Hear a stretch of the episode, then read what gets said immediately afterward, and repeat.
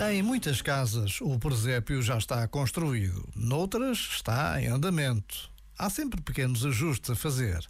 A cabana pode precisar de ser retocada ou alguma peça ser colada de novo. E ainda há quem não dispense as pedras que marcam caminhos feitos de areia, o espelho redondo para imitar o lago, o musgo que já não é natural, mas que lembra as antigas matas silenciosas.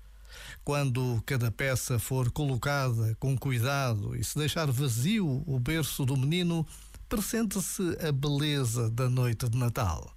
Quando, em Belém, deitado numas palhinhas, nasceu Jesus, o Salvador do mundo. Por vezes, basta a pausa de um minuto para reconhecermos a essência do Natal. Já agora, vale a pena pensar nisto.